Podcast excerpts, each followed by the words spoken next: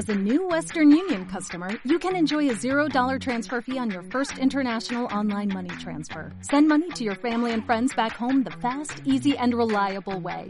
Visit western union dot com or download our app today to get started, and your first transfer fee is on us. F X gains apply, not available for credit cards and transfers to Cuba. Services offered by Western Union Financial Services, Incorporated, and M L S nine zero six nine eight three, or Western Union International Services, L L C, and M L S nine zero six nine eight five.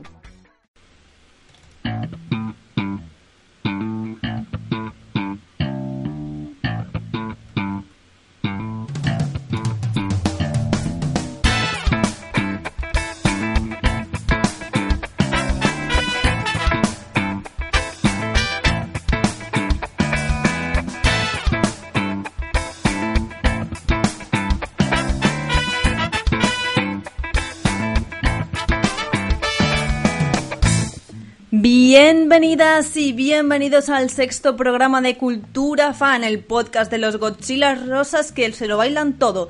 Yo soy Diana P. y parece que haya pasado un siglo desde el último programa, pero ya estamos de vuelta en Twitch, en directo. Para los que nos estéis escuchando, acordaos de dejar preguntas, que el programa de hoy promete ir a tocar corazoncitos, de verdad. Porque hoy, amigos y amigas, vamos a hablar de Hora de Aventuras. Sí, lo sé. Tenía que llegar este día. En fin, empezamos.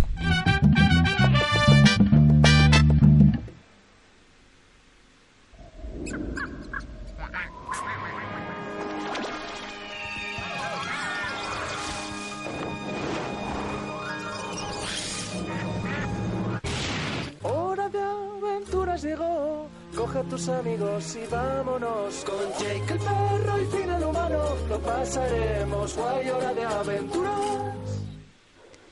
Parece mentira, pero ya han pasado ocho años desde que Hora de Aventuras se estrenó en Cartoon Network.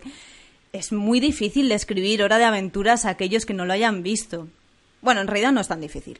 Va de un niño aventurero y su mejor amigo, que es un perro con poderes para modificar y elastificar su cuerpo, que viven en aventuras en, un, en el mundo fantástico de O, que está gobernado por una princesa científica y en el que residen todo tipo de princesas, un rey psicópata, una vampiresa, multitud de criaturas...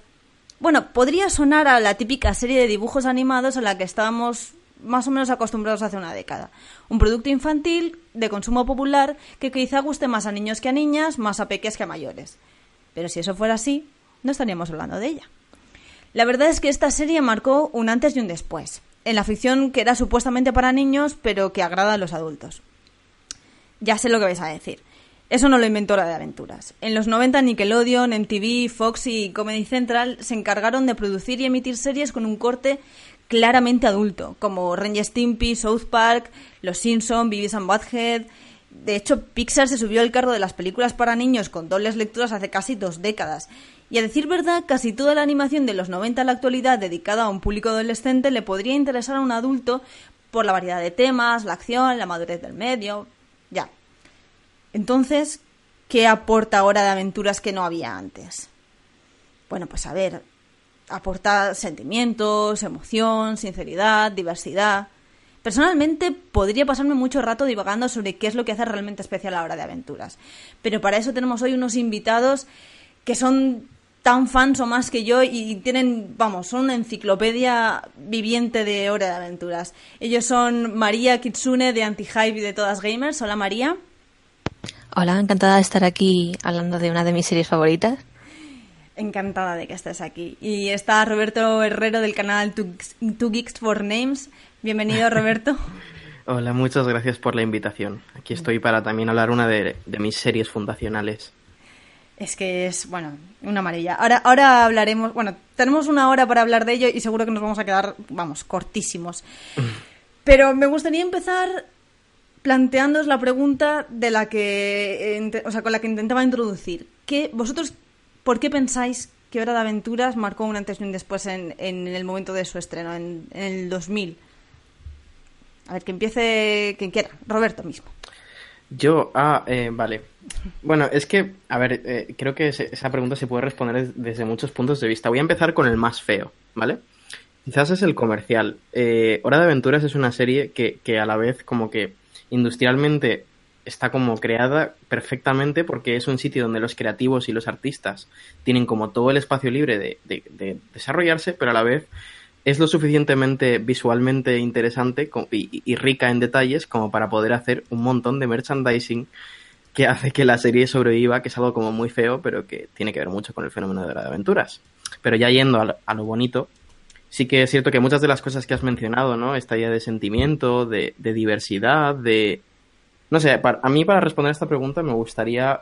Una cosa que, que dijeron que dijeron en, en la última charla de la Comic-Con fue cuando le preguntaron a Dan Muto, no recuerdo que le preguntaron, pero contó que para, Pendle, Pendle, para Pendleton Ward, el que supongo que hablaremos más adelante, era como muy importante que, que, el, que sus dos protagonistas fuesen muy amigos. Y esto que parece una tontería, realmente es muy importante en la animación, porque hasta entonces los protagonistas de animación, y sobre todo, como tú has dicho, con la animación adulta, eran gente que se odiaba. Y de repente tienes a dos, dos, dos hermanos que se están diciendo constantemente que se quieren, y no sé, a mí me parece muy bonito. ¿Qué opinas tú, María? Pues es, es que... me parece que el éxito de Hora de Aventuras es como raro porque es como una serie súper alejada de todo lo que estamos acostumbrados, incluso dentro de, de los cartoons así para adultos y tal. Quiero decir, el dibujo al principio a mucha gente le parece muy feo, los personajes son raros, el mundo se entiende mal. Entonces sí que hay mucho merchandising y mucha cosa y tal, y los capítulos al principio tenían esta cosa de ser autoconclusivos, que eso quiera que no hace que una serie eh, sea mucho más fácil de seguir, pero aún así es como una serie que entra regular. Yo, la verdad es que me, me sorprende mucho que haya llegado a, a tanto. Sí, ¿por qué, por qué, por, por qué puede sorprender tanto que haya llegado a tanto? O sea, ¿por, por qué te sorprende a ti? Claro, por, por, por eso, porque es como una serie rara, es rarísima, entera, del principio a fin, es súper rara. Y a mí eso me parece muy guay, pero normalmente ese tipo de cosas como que se quedan en algo más eh, más apartado o más de nicho, y esto es todo lo contrario. Esta serie la conoce casi todo el mundo y llegó un momento hace cinco años que estaban las tiendas llenas de cosas. Sí, hombre, quizás es que equilibra muy bien esta rareza, ¿no? Con también la tontería o, o, o apelar a, a, a audiencias infantiles precisamente con ese equilibrio. O sea, nunca olvidaré que en el primer capítulo terminase con... estaban apretando a este personaje que no recuerdo ahora cómo se llama, y lo que dice es: cuidado, no me sigas apretando porque voy a tirarme un pedo.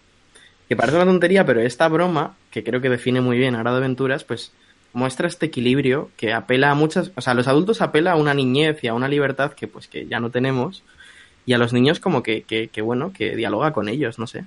Hmm. Sí, además tiene esa estética como...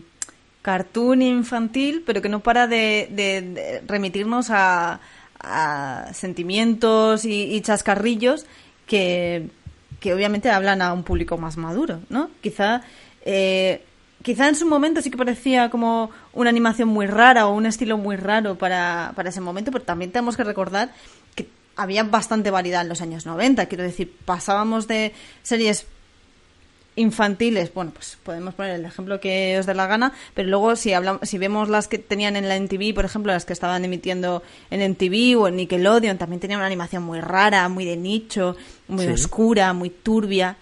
Y entonces aquí hablamos de, de temáticas que pueden entender perfectamente los adultos, pero sin embargo la estética es muy infantil. ¿Mm? ¿Vos, ¿Vosotros recordáis que hubiera un antecedente parecido a este? Buah, uf, qué pregunta. Es que no sé, es que si yo pienso en series de mi infancia me sale La Banda del Patio o Piperan, que son más convencionales, la verdad. O yo que sé, Las Supernenas. Claro, el tema está en que cuando tú ves Hora de Aventuras como adulto, como que sientes que... O sea, para mí a lo que me recordaba era cuando yo era pequeño y me ponía como a montarme mis historias con mis juguetes, ¿no? Que eran mm. como historias sin sentido y tal.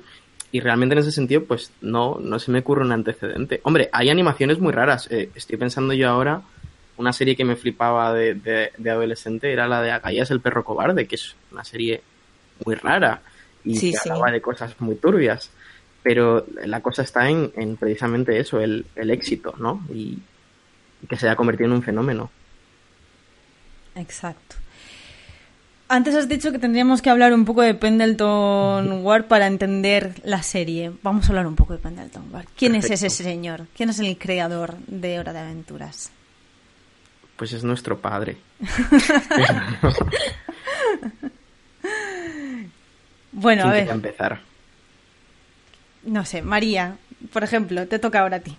Buah, pues me pillas torcidísima porque no sé casi nada de, de ese señor. Sé más de, de otra gente que ha trabajado en la serie, pero sé, sé muy poco, así bueno. que... Pues si quieres hacer una introducción tú, Roberto, entonces...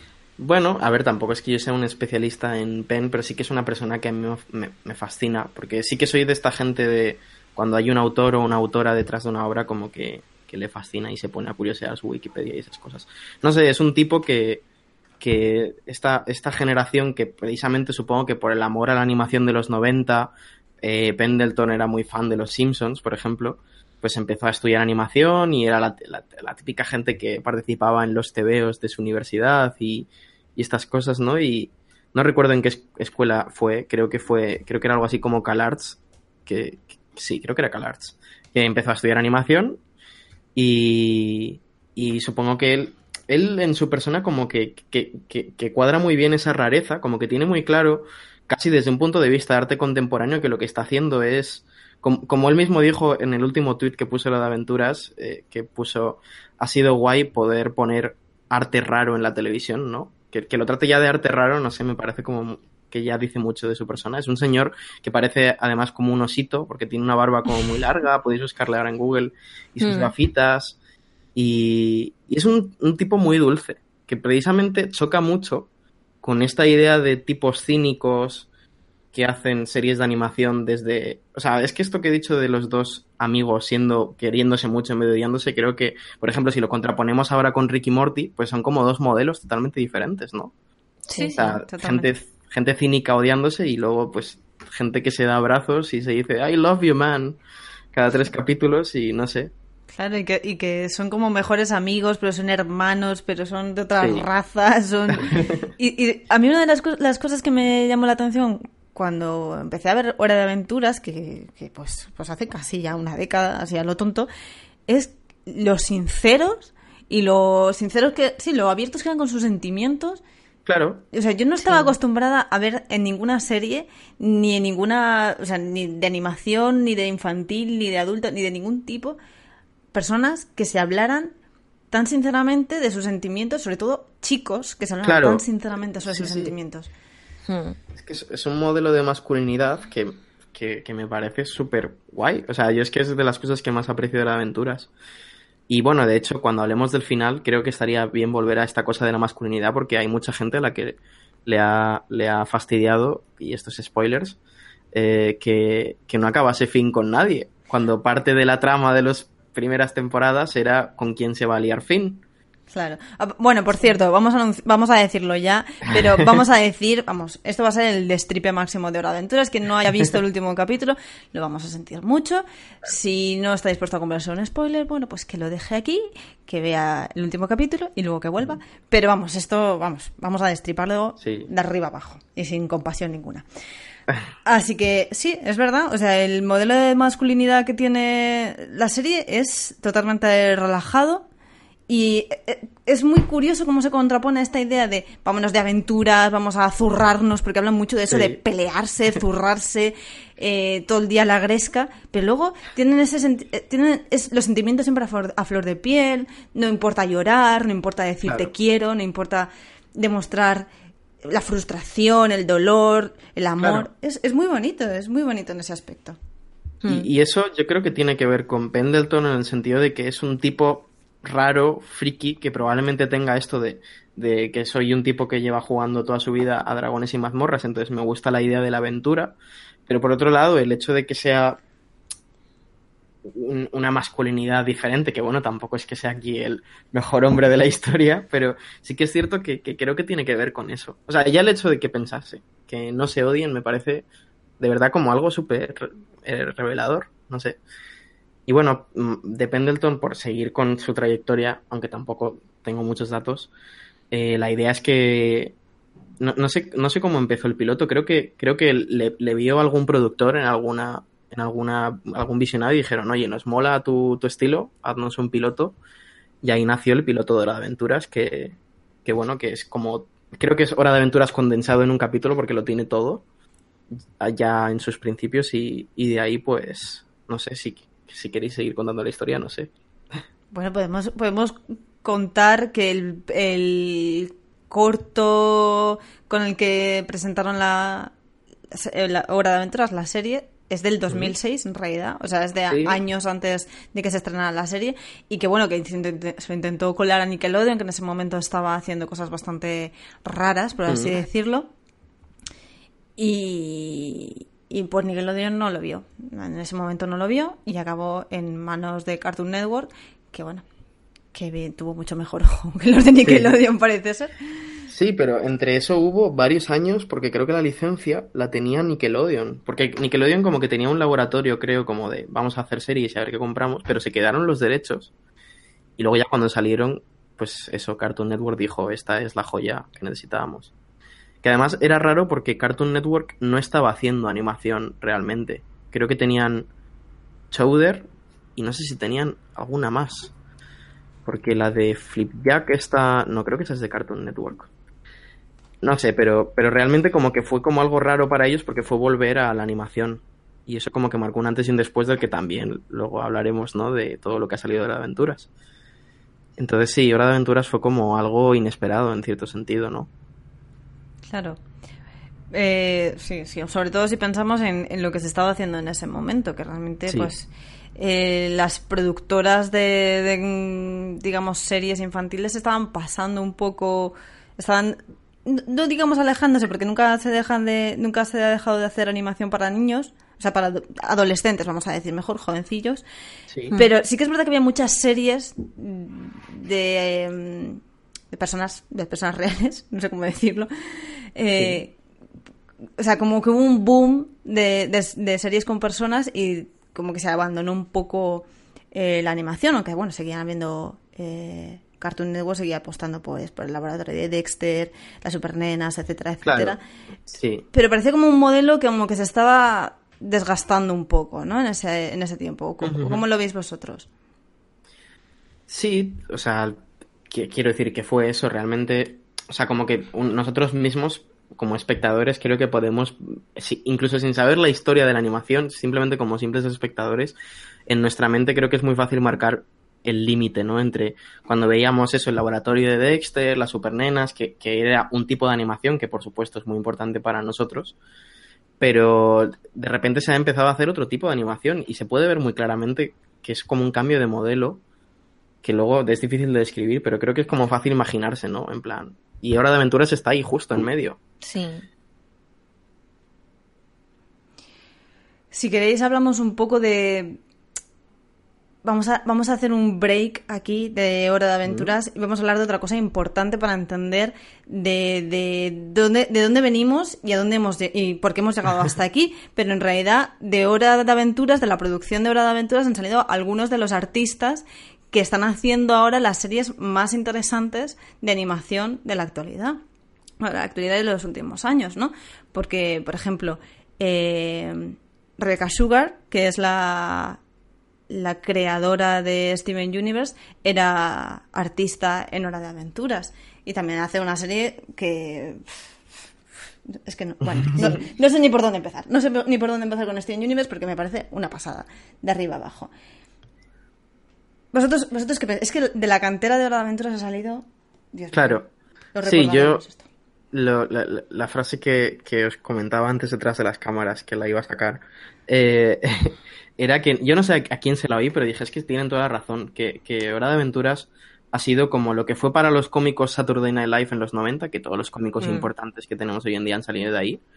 Lo ha sido Hora de Aventuras, como una especie de laboratorio de experimentación de, de pues vamos a poner aquí animadores y, y, que, y que se desarrollen, y de repente ves que todas las series que nos encantan de animación puedes trazar su, la línea de dónde vienen hasta Hora de Aventuras.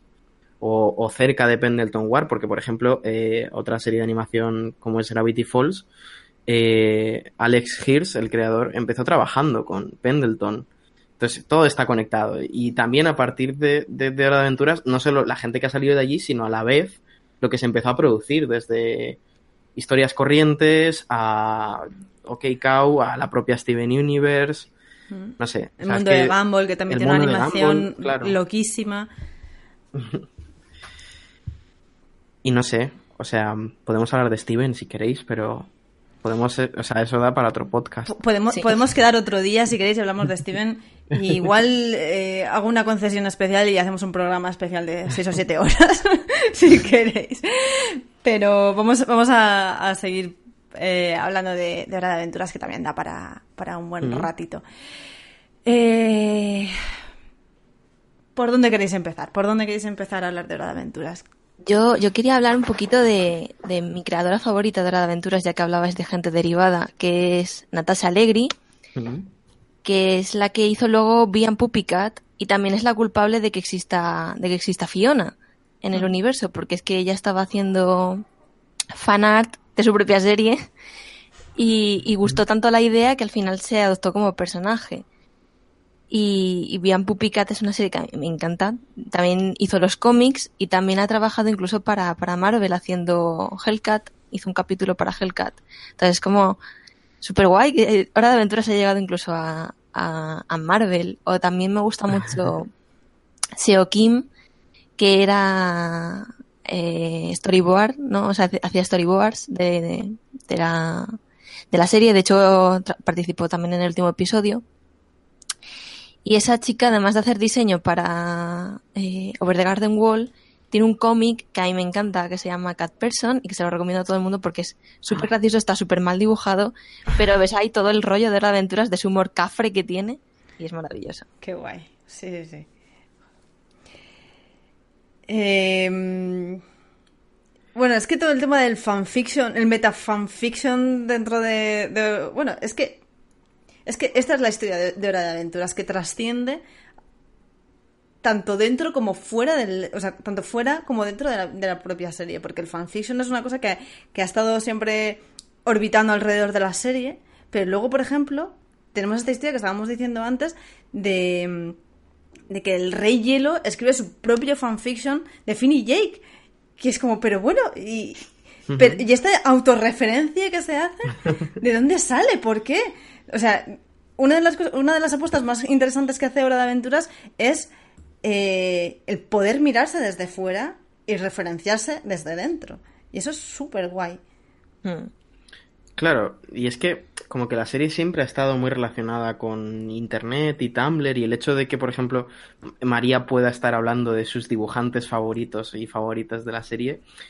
tiene que ver mucho con que en Tumblr muchas de, de estas personas tienen perfiles y suben los storyboards sí. y podamos ver todo lo que hay detrás de las cámaras, pero también ellos leen fanfiction de Hora de Aventuras y están al tanto de lo que dicen los fans y preguntan. Y, por ejemplo, con todo lo de Bubline, pues era en plan... Ese debate ha estado ahí desde siempre, ¿no? Y, y se preguntaba en plan...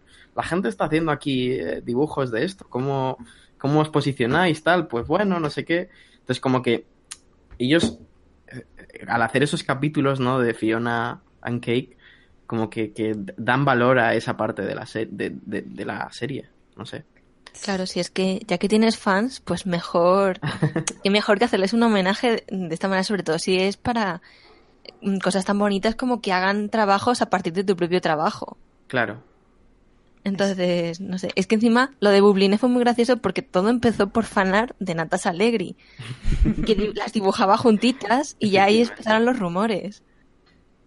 Eso es una maravilla, es que... Ay, Dios mío, qué de cosas buenas que nos ha aportado Hora de Aventuras. ¿Qué más? ¿Qué más queréis sacar a coalición? Mm.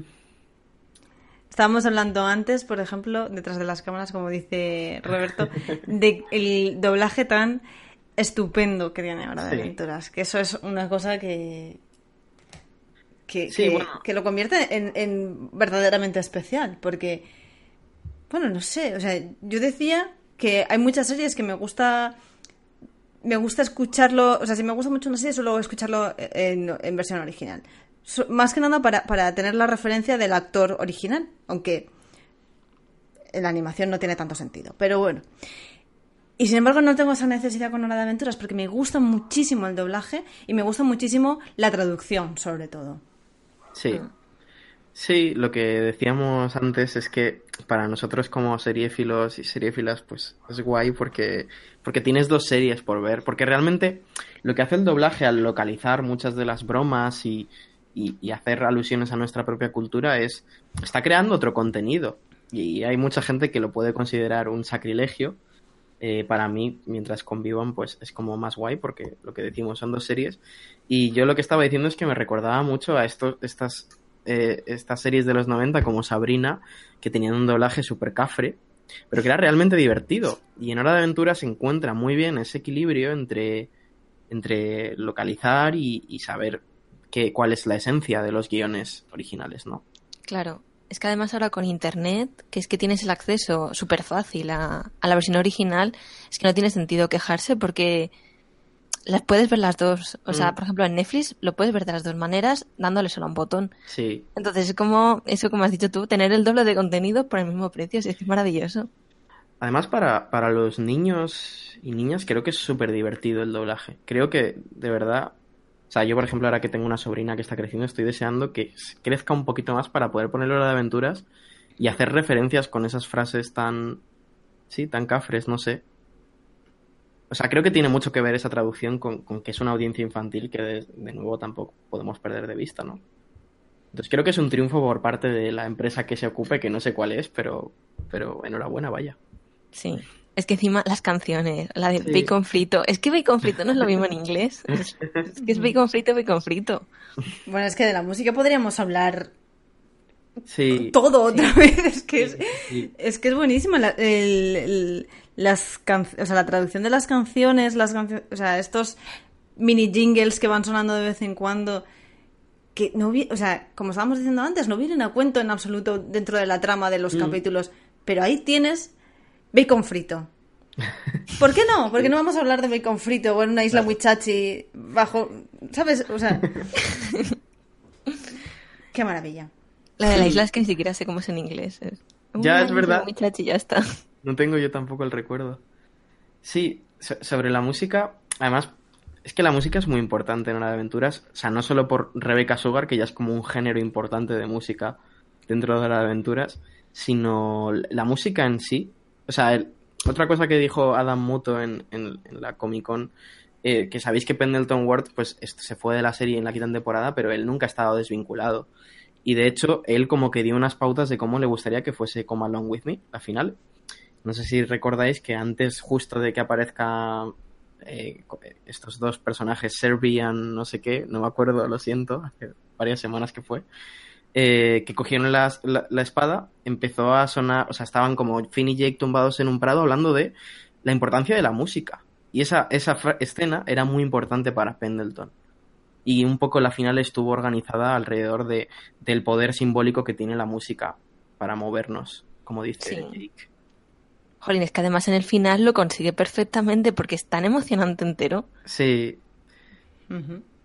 De hecho, eh... aprovechamos este momento para que todo el mundo vaya a YouTube. Si hace falta que paréis el programa, lo paráis ahora mismo, pero vais a YouTube y buscáis la intervención de Rebecca Sugar en la Comic-Con cantando la canción de, de la final de, de Hora de Aventuras. Es que, mira, yo lo vi, o sea, vi ese vídeo antes de ver el, el capítulo. Sí. Y ya me emocioné sin haber visto el capítulo y luego cuando veía el capítulo tenía que pararlo porque no podía parar de llorar. Qué mm. cosa más bonita, qué cosa más sentida, qué... Sí, uy, es lo más bonito que has escrito. Es tremendo, es tremendo. Es que sí. encima, encima al final se llama como el ending de la serie, sí. Es que no podía ser más perfecto. Exacto, está todo muy bien hilado. Sí, además, eso de que sacasen el, la, la canción antes, que a mí me parece como muy raro y yo tuve este problema como fan de lo escucho o no lo escucho, pero pasó algo muy bonito para mí, en plan como simbólicamente una rayada, de que como ya nos la habíamos escuchado varias veces los frikis que la habíamos escuchado antes, cuando salió la canción en el capítulo, que obviamente tiene este juego de todos estamos cantando la canción para salvar a Finn y al Rey Hielo y a Betty si se pudiese, nosotros estamos cantando con los personajes de Hora de Aventuras y estamos como participando eh, porque ya no sabemos la canción. Entonces como que me pareció súper bonito ser parte de, del propio capítulo en ciertos... Sí. No sé. Es una maravilla, desde luego. Pero bueno, ahora hablaremos del último capítulo. Eh, pero... es que hay mucho, hay, hay muchísimo de lo que hablar en, en Hora de Aventuras, desde luego. No sé si, me, no sé si os gustaría... hablar un poco más de, de la serie, así como el concepto, antes de, mm. de hablar del final.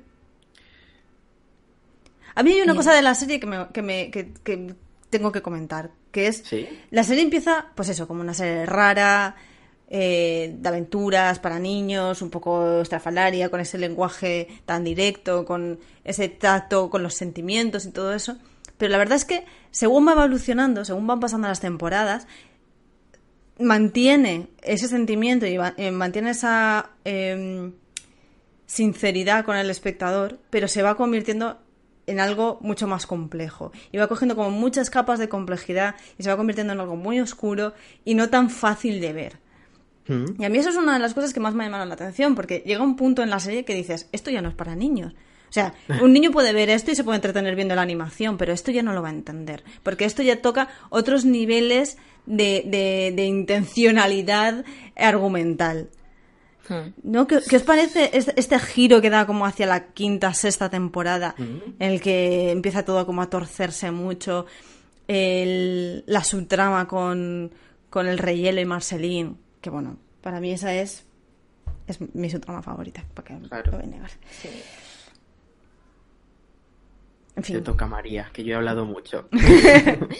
Y es que a mí... Mmm, eh, o sea, no, no me gusta hacer la cosa esta de es que esto no es para niños, porque me parece súper elitista, pero sí que es verdad que la serie deja mucho de ser para niños y los ratings bajaron mucho. ¿Mm? Porque pasó de ser una serie autoconclusiva a ser una serie con una trama y ya la tienes que seguir, y quiera que no, si no entendías, eh, cambiabas de canal. Entonces... me gusta mucho esto que hace la serie de ponerse oscura, porque me recuerda mucho a cuando salían estas teorías súper oscuras de una serie. En esta serie en realidad los personajes estaban muertos. Pues aquí es como que se cumple. En plan, no es que todos los personajes estaban muertos, pero sí que todos esos rumores que había, todas esas teorías empezaron a cumplirse, empezaron a verse lo de que era un mundo efectivamente posapocalíptico, sí, que todo era más complejo de lo que parecía, que la princesa Chicle no era tan maravillosa como, como nos la pusieron. Y la verdad es que... Mmm, aunque se resintiera eso, la audiencia y tal, creo que es mmm, lo que mejor le hubiera sentado, o sea, lo que mejor le sentó a la serie para, para seguir avanzando. Sí, yo también, al igual que tú, tengo ciertos como problemas con decir aquello de, de, de esta serie ya no es para niños, en plan, no lo van a entender, porque tampoco creo que nosotros la entendamos del todo. Creo que en general es una serie críptica. Eh, pero sí, o sea, yo recuerdo cuando... Porque yo, em, sorprendentemente, empecé viendo Hora de Aventuras desde el primer verano que la estrenaron. Recuerdo de, perfectamente la primera vez que escuché hablar de Hora de Aventuras. Y, y, y, y como que me parecía súper súper obsceno, no sé, me daba como mucho morbo aquello de que hubiese bombas atómicas en la intro, ¿no? Y eso que decías tú de las teorías, y, y tú leías, no, es que es un mundo pos, posapocalíptico y los seres humanos son mutantes, que han mutado y ahora son como bichos de caramelo, y yo era en plan, buah, es que como esto sea cierto, o sea, todo lo que abre en mi imaginación esta serie, no sé. Pero respecto a ese cambio que dices, sí, o sea, quiero decir, es algo que pasa y que además tiene que ver... con que Adam Muto tomase las riendas, pero yo creo que, que en cierto sentido lo mantiene, porque si os fijáis, la información nos la han ido dando con cuentagotas. Siempre, de repente un episodio de repente avanzaba un montón y te metían ahí eh, una miniserie como Elements, pero en general los episodios, como que era una serie muy cotidiana, donde estaba muy claro que, que o sea, es lo que siempre cuando... la gente se metía con la serie porque decía que eran episodios de relleno, y es como, ¿qué serie has estado viendo? Sí. O sea, porque aunque yo le doy mucho valor, y creo que es parte de por lo que estamos aquí hablando hoy, de esa oscuridad, realmente creo que Hora de Aventuras, su esencia, incluso con su oscuridad, está ya en esas primeras temporadas, porque lo de las bombas atómicas ya está en la intro, mm. y no sé, ese aura rara estaba, no sé, solo tuvo que desarrollarse. Sí, sí. Sí, quizás desarrollaron, o sea, quizás las primeras temporadas son más ágiles o más digeribles para un público mm. pues más infantil, lo siento. Sí. Eh, para poder para poder mmm, no sé cómo decirlo, pero meterlo en un meterlo en Cartoon Network, por así decirlo, ¿no?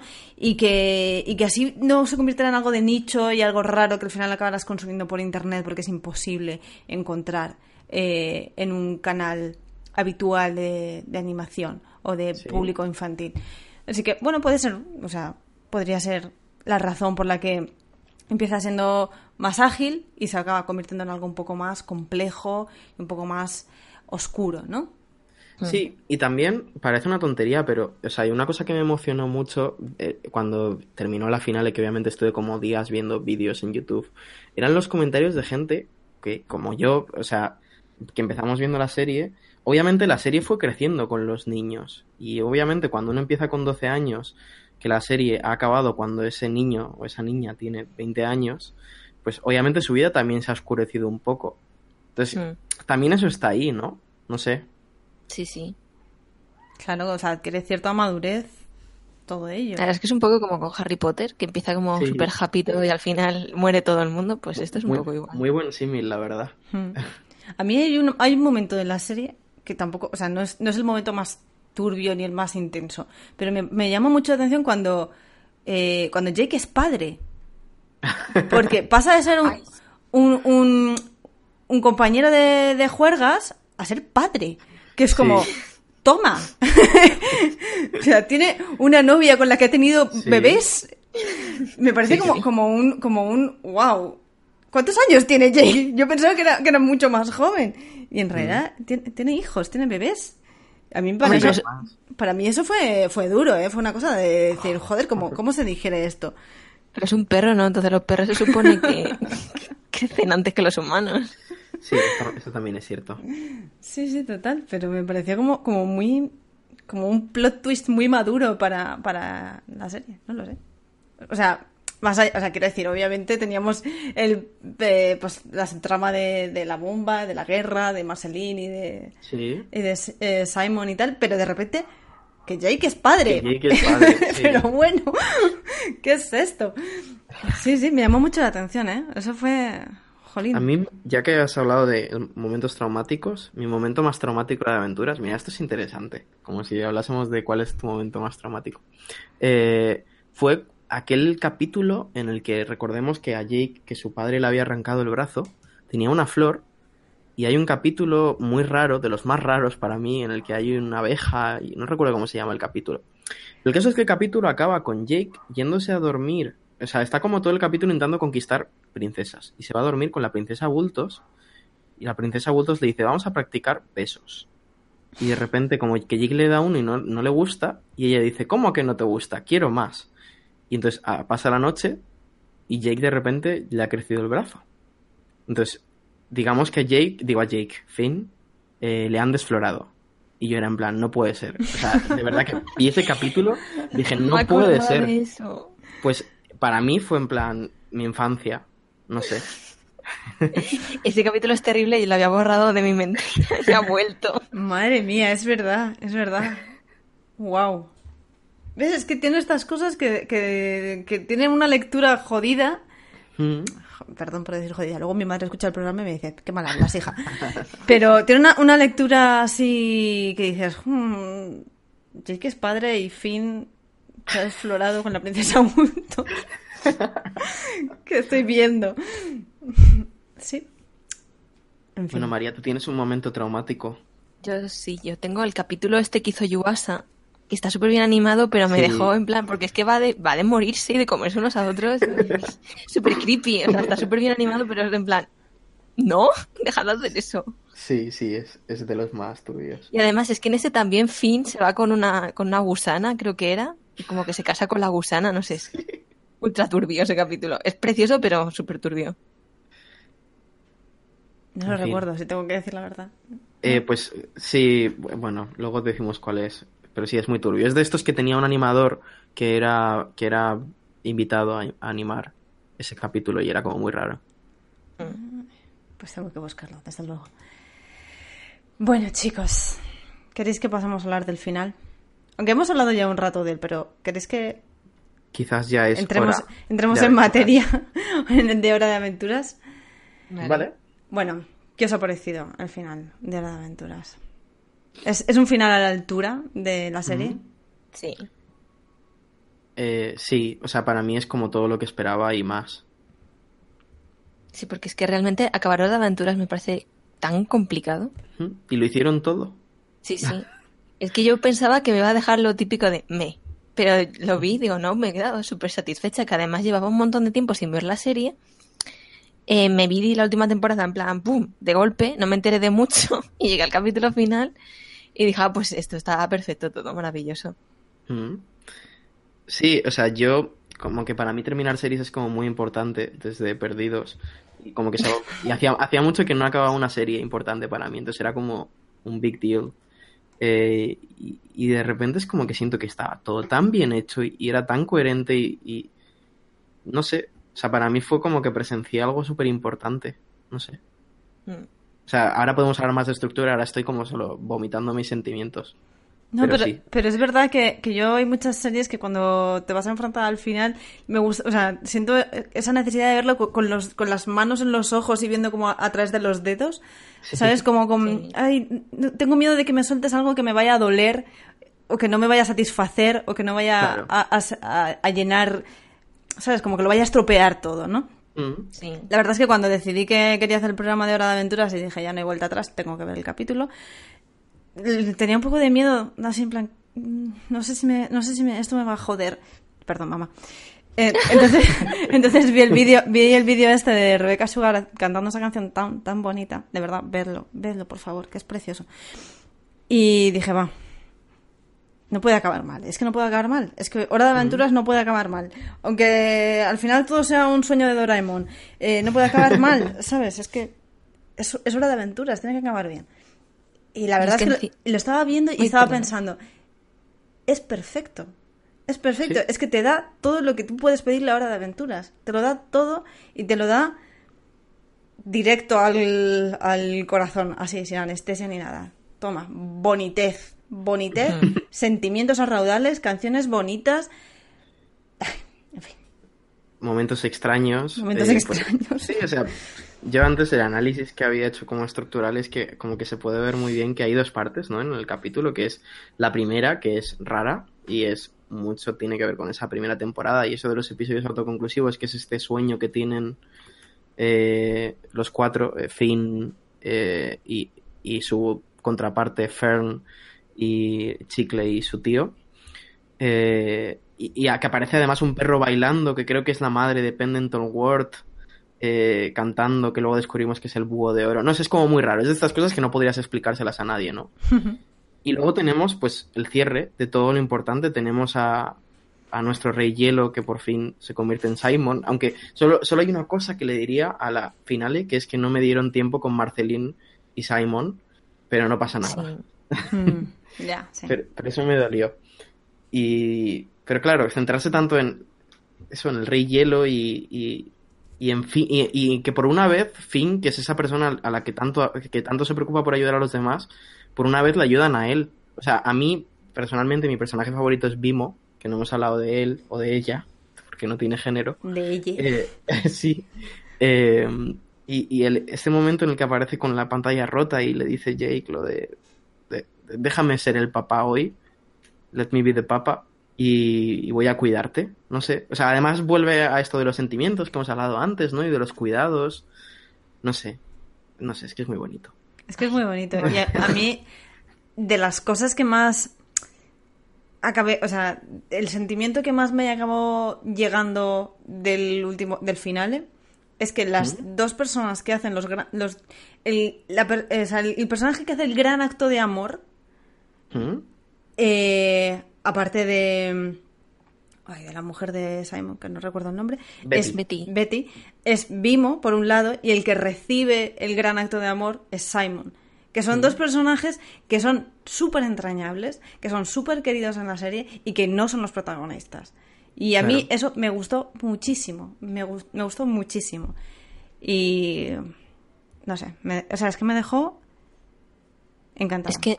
Encima lo del principio que te dice, te voy a, que llega Bimo y dice, te voy a contar la historia de unos amigos y no se acuerda de cómo se llaman. Es como, no, ¿por qué sí. mi corazón? Sí, pero leí un, una, o sea, no se acuerda del nombre de Finn y eso es, que además me, esto te va a romper el corazón, leí una teoría que es porque obviamente Finn, al ser humano, probablemente murió bastante más pronto que Jake. Entonces, no, es normal. Terrible. Pero bueno, no pasa nada, fueron felices.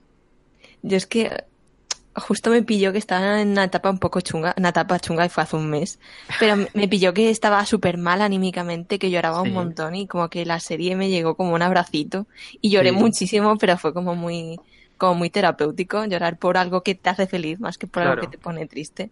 Además es que es muy, es, ese sentimiento de viene a darte un abracito esta serie es, o sea, el final es, es completamente así, es un abracito de despedida que te da Hora de Aventuras totalmente. Ay. Más cosas del final. Podríamos hablar, o sea, por, no sé si hay algo que decir, pero, pero la canción de Rebecca Sugar, ¿no? Este, esto de happening, hap, will happen, happen, uh-huh. happening, happen, no sé, o sea, seremos, somos y fuimos. Me parece muy bonito, pero cre- creo que hay cosas que decir sobre ello. No sé qué, qué, os, qué os causa a vosotras esa, esa letra. O sea, porque creo, creo que está diciendo algo, ¿no? En plan, seremos, somos y fuimos, ¿a qué se refiere? ¿Creéis? Pues yo la verdad es que no, no lo sé muy bien. No, no lo has pensado. No sé. No, la he escuchado muchas veces, pero no me he parado a pensar en la letra, siempre me he parado a pensar en, oh, jolín, qué bonita. Sí, a mí me evoca un poco, ¿sí? eh, cuando la escuché dentro del contexto de la serie, no sé por qué me, me evocaba, ya que la canta Bimo, A, a que la amistad y el amor trasciende a todo el tiempo, o sea, lo que fuimos se, seguiremos siendo y seremos en el futuro, aunque os hayáis marchado y vimos que de eh, no y todo el mundo haya muerto y de repente lleguen dos extraños y les pregunte ¿quién eran no sé quién y no sé cuántos? Ah, este, sí. este brazo era de, de mi mejor amigo Fink.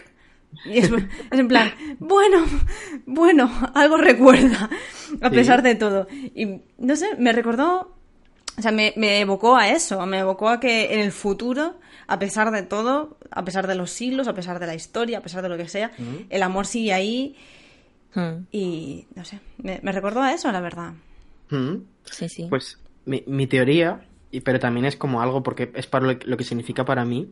Como lo que hemos hablado de cuando termina una serie, que para mí es como si se te muriese alguien, porque tienes que pasar un proceso de pasar página, ¿no? Precisamente, tú piensas que eres un niño que ha crecido o una niña viendo Hora de Aventuras y, y tienes que decirle adiós y es en plan, pero ¿por qué tengo que decirle adiós a esto? ¿Qué significa que le tengo que decir adiós? Y como que esta, este capítulo, precisamente, no solo la canción, sino el capítulo con que haya dos personajes que son como la reencarnación de Finn y Jake, un poco como, sí. como que todo es un ciclo, ¿no? Y todo, que también eso ha estado siempre en la serie. No sé, es como... Y también pensar que Hora de Aventuras, porque es una industria también, va a estar reponiéndose muchos años. Entonces, seguirá siendo. Y, y, y va a seguir siendo parte de nuestras vidas, pues siempre, ¿no? Entonces, para mí es como más hacia el espectador también, aparte de todo eso que has dicho, que, por supuesto. Sí, esto, o sea, obviamente... La, la, la, la segunda mitad del programa, o sea, de la serie, sí. como, joder, del capítulo, eh, es totalmente un, una despedida al público. O sea, no está, claro. no está cerrando, o sea, sí, obviamente está cerrando algunas tramas y bla, bla, bla, pero lo que está queriendo hacer todo el rato es decir, bueno, esto se acaba, amigos míos, pero no os preocupéis, el amor sigue, todo, todo sigue bien... Eh, la amistad sea con vosotros, ¿sabes? A mí, a mí me dio mucha paz, o sea, después de la rayada de la ensoñación y los personajes del principio que no los conoces y qué hacen ahí, y es, uh-huh. se parece a Jake, pero ¿qué es? Ese es la... El final a mí me da una sensación de decir, no se están despidiendo entre ellos, se están despidiendo de mí. Claro, sí, totalmente. Sí. Y bueno, pues me parece súper bonito acabar una cosa así, la verdad. Sobre todo cuando hemos dicho que mucho de mucho de Hora de Aventuras se lo deben al, al fandom, se lo deben a, a sus fans. Claro. Y se han volcado siempre mucho en, en satisfacer algunas algunos detalles o algunos shipeos. Bueno, hablemos del shipeo también ahora. eh, entonces me parece como, como una despedida estupenda, o sea, claro. magistral. Sí, es que además...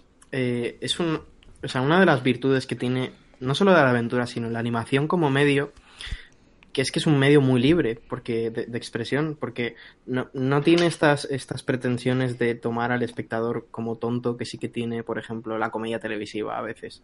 O sea, la animación siempre como que tiene una relación muy sana con sus espectadores que tiene que ver con todo esto de los fans que hemos dicho, ¿no? Entonces, que de eso haya ido su último capítulo es como una capa más para decir, jo, es que esta gente, de verdad, son un amor.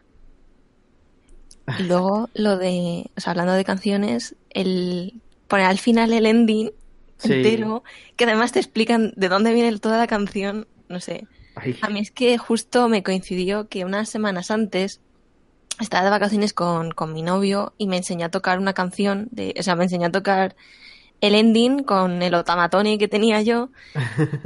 Entonces ya al escuchar el, el ending completo y acordarme de las vacaciones, y estando yo tan triste ahora, porque ya se me habían acabado las vacaciones, entonces fue como, venga, ya está, ya está, no, me voy a tirar por la ventana, adiós hora de aventura. Me parece súper bonito lo de cerrar con tu ending sí. en plan completo. Es, es como súper cheesy, y como que es un recurso muy usado, sobre todo en el anime se usa mucho, sí. pero es perfecto, no siento mucho, es maravilloso. Sí. Y además dedicarle, mientras suena esa canción, una escena a personajes que, que no serían tan importantes, pero, pero de nuevo denota un cariño a... a todo lo que han hecho y a nuestra relación con la serie. No sé, sí, o sea, sí. es que hay personajes que dices tú, pero de este personaje ni me acordaba. Pues ahí está. Le han dedicado un segundo para que sepamos qué ha sido de él. Mm. Y no sé. Tal cual. Yo creo que cogieron y dijeron, va, vamos a tirar la casa por la ventana. Vamos a hacer lo que queremos hacer. Vamos a, mm. a despedirnos. Vamos a hacerlo todo bonito. Es que es, es que es como una marca de la casa, no sé. A mí me pareció todo como muy perfecto. Perfecto, o sea... Sí. No podía esperar otra cosa de esta gente que no fuera algo así. En plan, ya, total. Podrían haber hecho otra cosa totalmente distinta y aún así el sentimiento yo creo que radicaría ahí. Mm. Mm. Porque es como, es como lo que permea al final de, de Historia de Aventura, ¿sabes? Todo ese sentimiento, todo esa... Ay, me emociono de verdad. no, sé, no, sé, no, no puedo ponerle palabras a, a, a lo que me hacen sentir. O sea, el último capítulo es que me ha llegado... Me ha calado muy fuerte. Sí. Eh, bueno, tenemos que, tenemos que hablar de, de lo que realmente, más allá de los sentimientos y más allá de, de, de llegar a los corazoncitos, de lo que realmente se ha hablado del último capítulo. Efectivamente. Y a esto se lo voy a dejar a María todo lo que quiera. Voy a sacar aquí mi agenda de, del sitio. eh, pues es que, jolín. O sea, yo es que me acuerdo del capítulo aquel de la tercera temporada en el que canta la canción esta Marceline, la de la la la la la, ¿no? Y que le, como que está enfadada con Bublín y le dice, ay, es que estoy muy enfadada contigo, no sé qué, eh, yo soy tu problema, yo soy tu problema, como que ya está muy acomplejada, pero luego te enteras de que la princesa Chicle tenía todo este tiempo la camiseta de Marceline como algo, lo que era lo que ella más quería. Entonces me acuerdo que Tumblr se volvió loco con esa, ese momento. Estaban en plan, ¿qué demonios? Y todo el mundo empezó a sipearlas. Pero es que además llegó esta muchacha, la Natasha Allegri, y empezó a dibujar eh, fanart. Y claro, no es lo mismo el fanart del, del público que el fanart de los creadores. Porque allí la gente estaba en plan... Mm". Y yo me acuerdo de que había muchas teorías, había mu- muchísimos fanfics, eh, el tag era lo más popular de la serie. Llegó un momento en el que de Hora de Aventura solo se hablaba de ellas dos y de Finn y de Jake, no se hablaba casi nada. Me da mucha pena porque también les quiero mucho. Pero como que el fandom estaba súper, súper, súper ahí enfiladísimo. Y me acuerdo de que había incluso declaraciones de que habían sido exnovias las dos. No me acuerdo quién las dijo, pero uno de los... No sé si fue el Pendleton, no sé quién fue. Y, y dijo eso, ¿no? Interpretarlo como que han sido exnovias. Y luego con el, la miniserie esta de Stakes, que está muy guay, que si, si no habéis visto Hora de Aventuras las últimas temporadas, os recomiendo que, que la veáis porque son seis capítulos y es como autoconclusiva dentro de Hora de Aventuras. Y como que el Bublín es súper strong en esa en ese en ese mini arco. Y ya por fin, en el último episodio, después de mogollón de teorías, que además yo me acuerdo de que una de las storyboards, que se llama... de las Storyboards Artists, que siempre lo digo mal, se llama eh, Hannah, Hannah no sé qué, no me acuerdo, publicó una preview, o sea, publicó como... Los artistas solían hacer, antes de salir un capítulo, los que se han encargado del storyboard solían hacer un dibujillo eh, diciendo la fecha, la hora de salida y quienes han participado. Y ella dibujó a Marcelín y a Chicle dándose un abracito. Y claro, ya la gente en plan, ¡oh! Y resulta que fue ella la que hizo el storyboard de la escena famosa del beso, que fue como la que rompió internet, porque yo me acuerdo que me metí en el tag de Hora de Aventuras mm. a cotillar a ver la gente que opinaba de la serie y nadie opinaba nada porque estaban todo el mundo con el beso para arriba y para abajo. Sí, sí, o sea, fue, es que fue, vamos, tremendo, tremendo. Yo, muy fuerte. La verdad es que yo decía, bueno, no creo que pase lo que pasa en la mítica de, de Juego de Tronos o de cualquier serie que lo está petando en el momento, que no te puedes meter en Twitter porque te lo van a destripar de arriba abajo. Bueno, ¡pam! Ahí lo tienes. Si no lo has visto, si no lo has visto a los cinco minutos de que se estrene, pues te, has enter- te, has tenido que te-, te-, te has tenido que enterar, porque en Twitter no se ha hablado de otra cosa en los días siguientes. Así que... De todas maneras, yo aquí tengo una opinión muy fuerte con esto, y es que yo no lo cuento realmente como spoiler, porque era algo que es que estoy segura de que no se había hecho antes porque no se pudo. O sea, no era en plan claro. como el final, que era, ay, pues al final casi que parece que van a morir todos, pero no. O yo qué sé, o si hubiera muerto algún personaje, o, o lo de Betty. Si te cuentan lo de Betty sí que es un spoiler. Pero esto realmente es algo que ya se sabía, que los creadores habían dejado pistas todo el rato, y que no es un queerbaiting, sino que es como todo lo contrario. En plan, mira, no podemos hacer más porque nos chapas la serie, así que tenéis esto como, como pista, pero que sepáis que aquí no se puede hacer más porque no se puede, no porque no queramos. Sí. Sí, sí, total. Y también me gustó mucho que, que el beso es muy normal y es muy tranquilo. Sí. No hay, no hay sí. ese momento de tensión dramática, no hay música que acompañe el momento. No, es... O sea, hay tensión en el momento porque, porque bueno, está a punto de morir, o sea, al final se salva y tal. Pero el beso es muy natural y es muy espontáneo y es muy acompañado. Y eso me gustó muchísimo. Mm. Y el que ya es un lema lésbico, lo de, no sé cómo lo habrán traducido al castellano, pero lo de I might have a concussion, que ya en Twitter es como un lema, no sé, o sea, me parece maravilloso. Sí, es totalmente. Ay, Dios mío, no sé si queréis es que... añadir algo más. No, que bueno. además eh, la chica esta fue la que decidió que fuera un beso, porque pusieron en el guión, ponía en plan, aquí hay un momento bubline, ya está. Sí. Y la muchacha dice, venga, vamos a dar el beso ya. Y es gracias a ella, así que muchas gracias, muchacha. Bueno, y en parte también creo que habría que, sin hacer spoilers, porque no es lo que toca aquí, agradecer a Steven Universe que en mm. parte allanó el terreno, porque aunque las gemas no tienen género, sí. mmm, sin comentarios, eh, ya hubo unos meses antes otro beso Exacto. similar sí. en otro capítulo. Entonces, bueno, ese camino estaba allanado, no sé. Yo, simplemente por contaros una anécdota cookie, yo vi el capítulo con una muy buena amiga mía que... que bueno, que también creció viendo la aventura, así que eventualmente descubrió que era bisexual, entonces como que para ella era muy importante.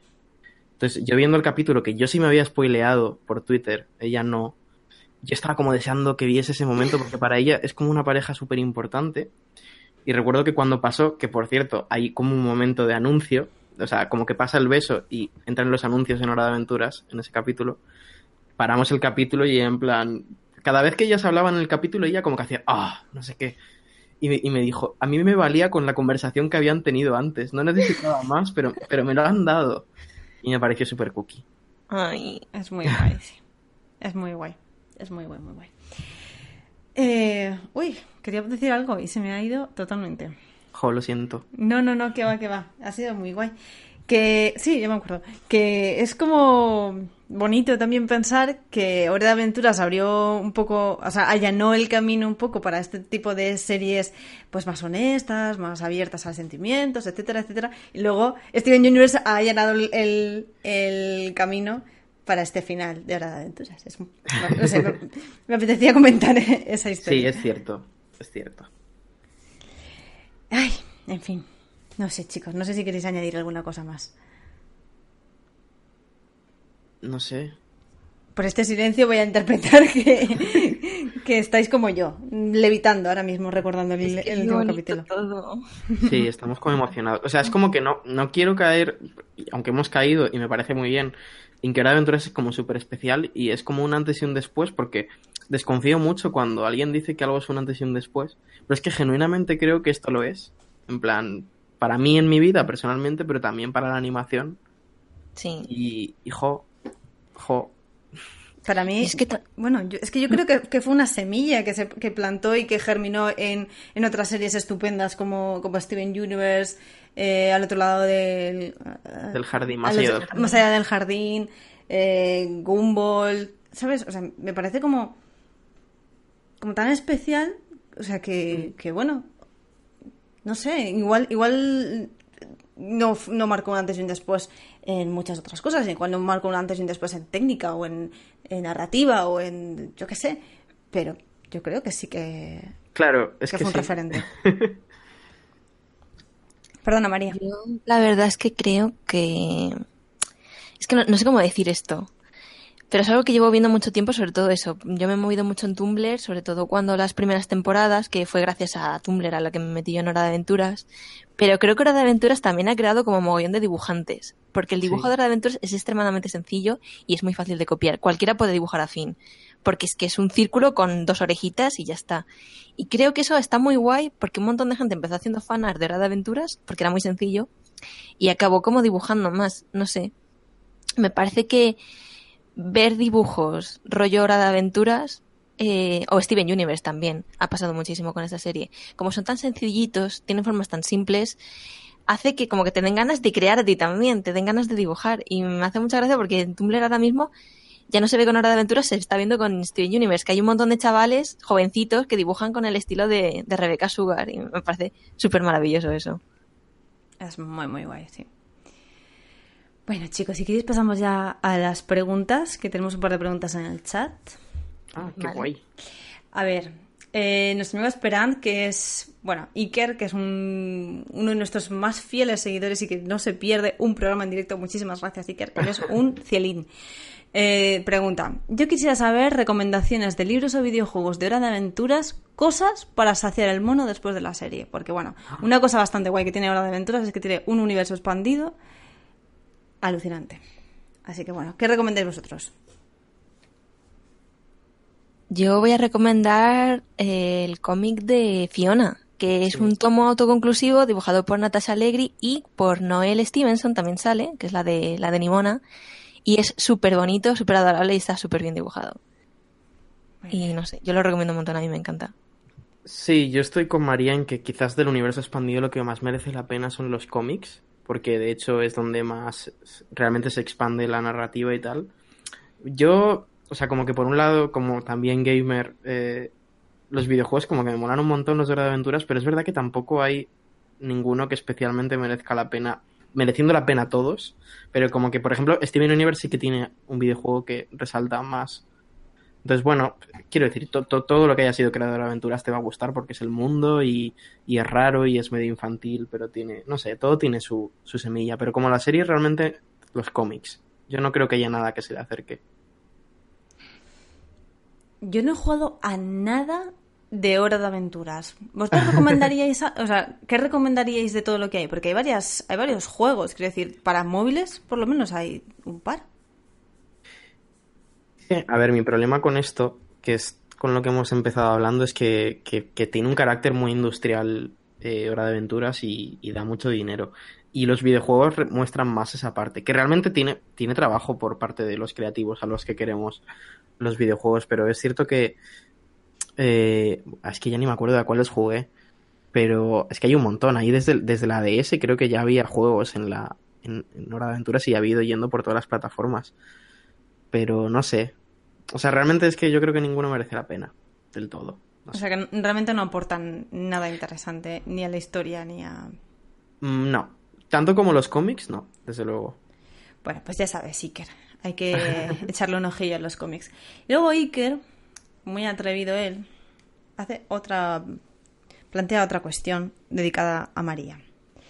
Dice, a riesgo de realizar el crossover más ambicioso de la historia, ¿no tendría María un haiku de Hora de Aventuras por casualidad? Ay, es que en Anti-Hype hago haikus.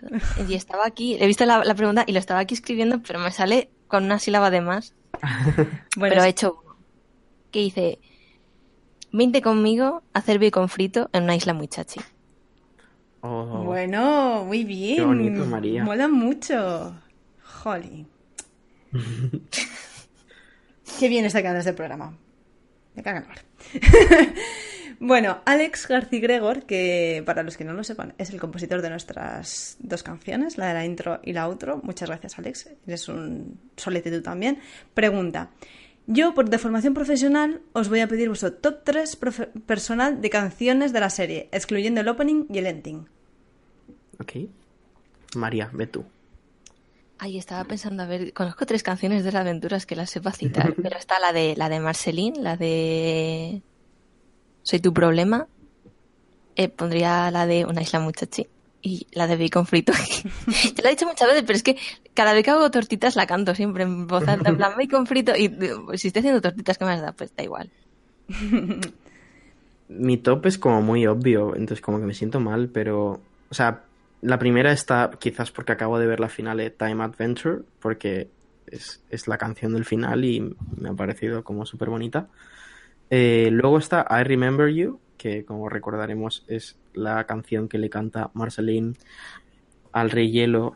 Es diciendo, verdad, no me acordaba, súper bonita esa también. Es, es, a mí me... Buah, en fin, lágrimas. Y luego yo también estoy con Bacon Frito porque como he puesto dos canciones intensas, creo que hay que equilibrar la balanza.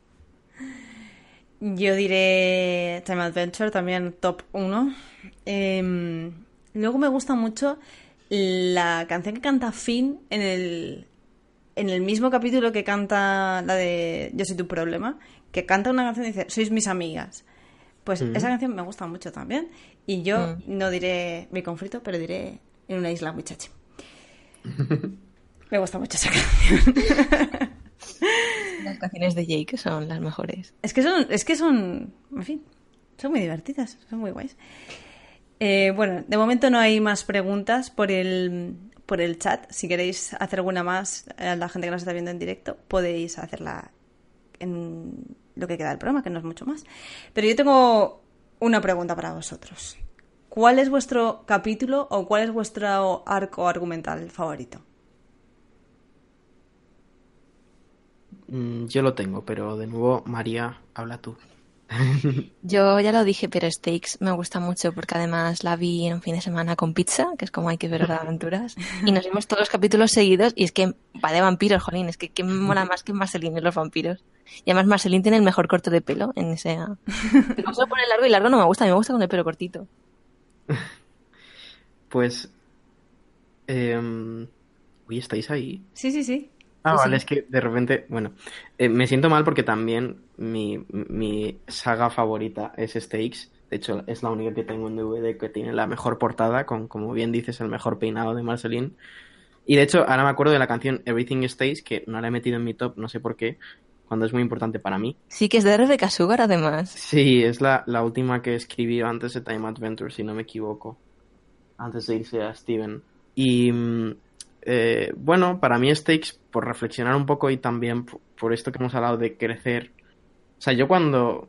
Ahora mismo tengo veintidós años, veintidós menos ocho. Estamos hablando de catorce por ahí, ¿no? Yo empecé Hora de Aventuras con catorce años. Y de ahí pues la vida era muy bonita, ¿no? Recuerdo que cuando vi Stakes tampoco estaba pasando por una época como especialmente buena. De hecho, fue como uno de los momentos más turbios de mi vida por razones personales. Y apareció Stakes. Y... Y es una de las cosas, o sea, de verdad que es de, de los momentos en los que la televisión más, más me ha ayudado con, con la vida. Y no este mensaje de Everything Stays, de bueno, la, las cosas parecen que, que, que, que cambian, pero a la vez siempre queda algo. No sé, de repente para mí fue como súper, como, como si fuese una religión, como una revelación, ¿no? Y, y no sé, o sea, ya aparte de Stakes, por mencionar otra cosa, eh, la miniserie de, de Islands, en el que se descubre todo lo de la madre de Finn, pues también es como súper importante. Pero esa no me ayudó personalmente tanto. eh, mi arco argumental favorito seguramente será el de Marceline y Simon. Sí. En realidad, casi todo lo relacionado con Marceline me gusta mucho. Porque Marceline tiene una idea de la familia que es muy parecida a la idea que tengo yo, que la familia no es tus padres o... o tus hermanos, que lo son también, sino la, quien, con quien te rodeas y la, y la gente que quieres, la gente que está cerca de ti cuando pasan las cosas y la gente que te protege en los momentos más, más raros y más difíciles.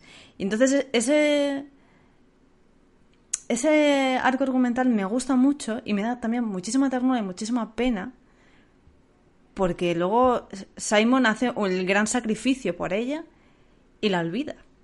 Que ya, es como... ay, por favor. Sí, que es como, qué dolor, qué sí. dolor más horrible. Entonces me deja... Me deja bastante pochilla, me deja bastante pochilla esa historia, pero sin duda es la que es la que más me gusta. Hay, hay un cómic muy chulo que cuenta los orígenes de, de Marceline, o sea, cuenta más o menos la adolescencia de Marceline antes de, de ser como es en la serie, que es, está en el Spectacular, creo que se llama el cómic. Spock, en plan como de Spooky, Spectacular. Uh-huh. Y mola mucho, les recomiendo mucho que lo leáis porque es también un capitulito, es autoconclusivo.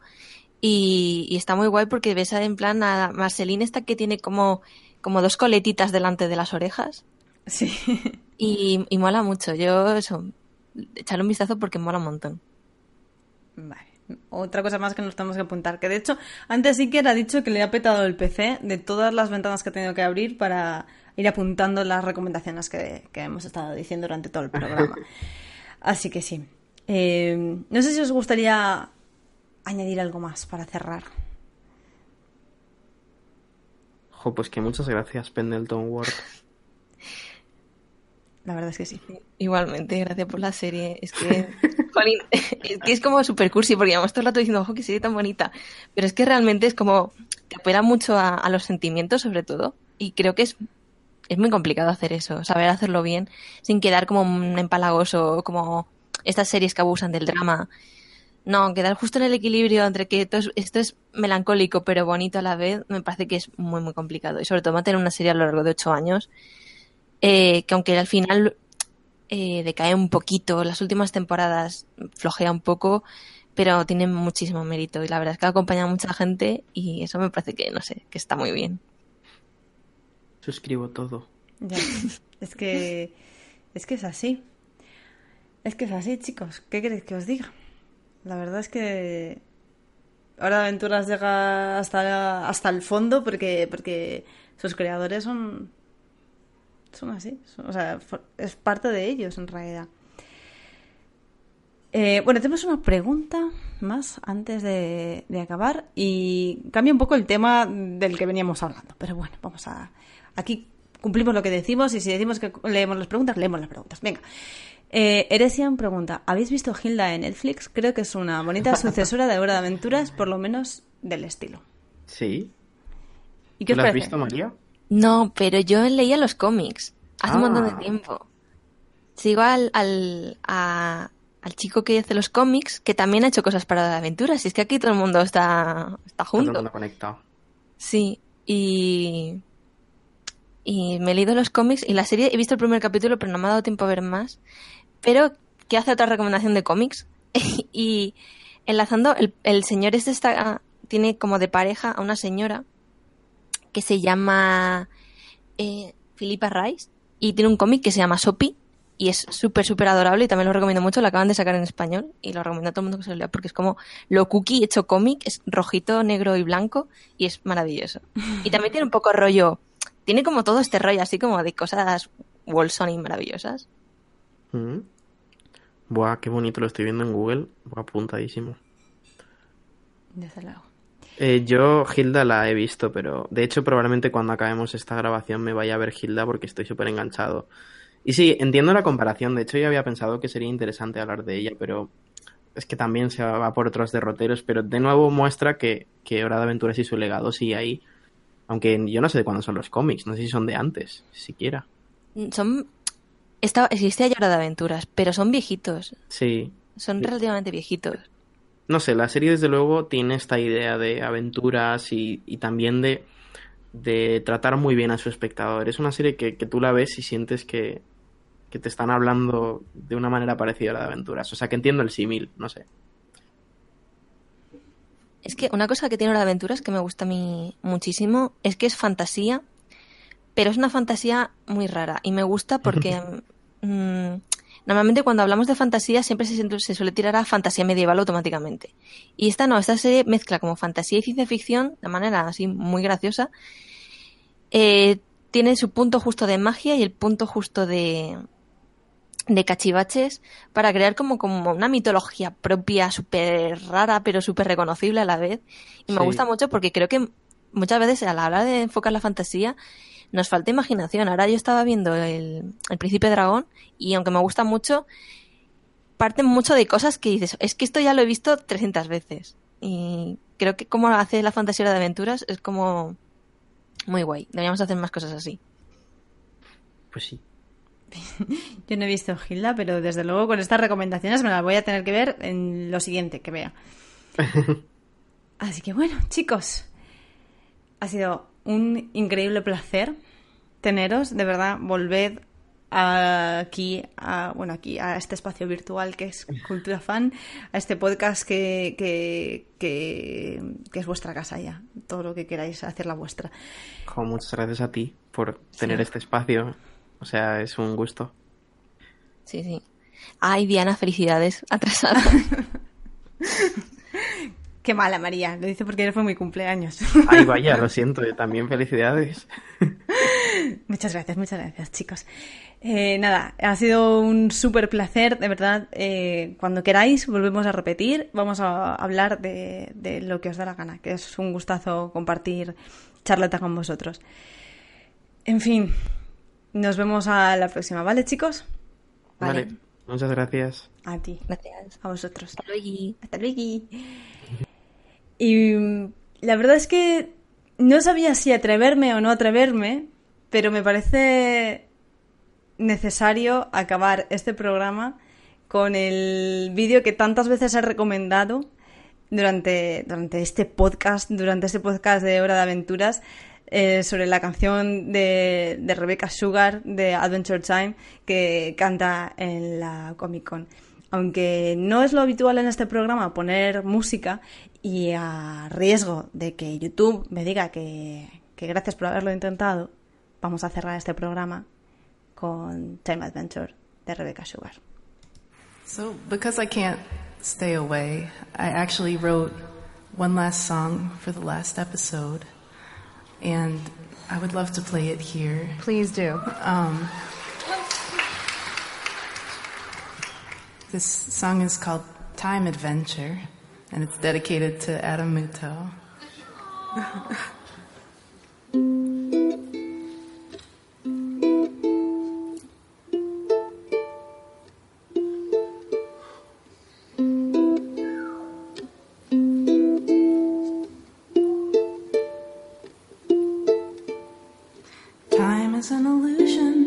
Things make sense, so we're always living in the present tense. It seems unforgiving when a good thing ends, but you and I will always be back then. You and I will always be back then. You and I will always be back then. You and I will always be back then. Singing will happen, happening, happened. Will happen, happening, happened. And will happen again and again. 'Cause you and I will always be back then. If there was some amazing force outside of time to take us back to where we were, and hang each moment up like pictures on the wall, inside a billion tiny frames, so that we could see it all, all, all. It would look like will happen, happening, happened. Will happen, happening, happened. And will happen again and again. 'Cause you and I will always be back then. 'Cause you and I will always be back then. 'Cause you and I will always be back then. That's why you and I will always be best friends.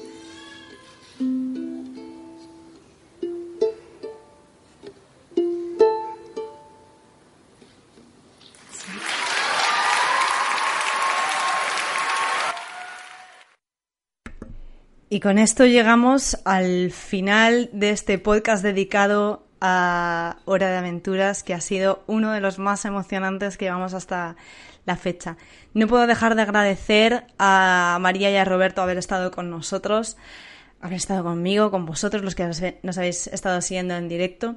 Y si nada lo impide, y lo voy a intentar de verdad, la programación va a volver a su cauce habitual de programas cada quince días. Así que, de verdad, cruzad los dedos porque el próximo miércoles diez de octubre estaremos aquí otra vez con más pincila y más cultura peleona. Por mi parte, quiero dar las gracias a todos los que nos habéis estado escuchando y dejando preguntas por el chat. También dar las gracias a los que nos invitan a, cafe, a café a través del Coffee de Cultura Fan. Y ya sabéis que para estar al tanto de las novedades del canal, seguidnos por Twitter e Instagram y suscribíos a Twitch, YouTube, iVoox y iTunes. Hasta la próxima.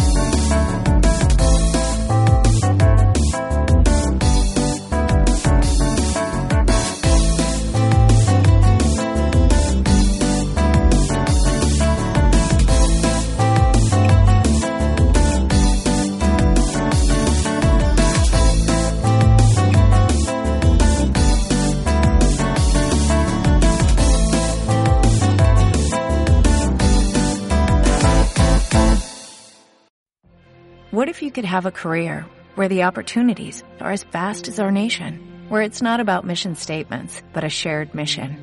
At U S Customs and Border Protection, we go beyond to protect more than borders. From ship to shore, air to ground, cities to local communities, C B P agents and officers are keeping people safe. Join U S Customs and Border Protection and go beyond for something far greater than yourself.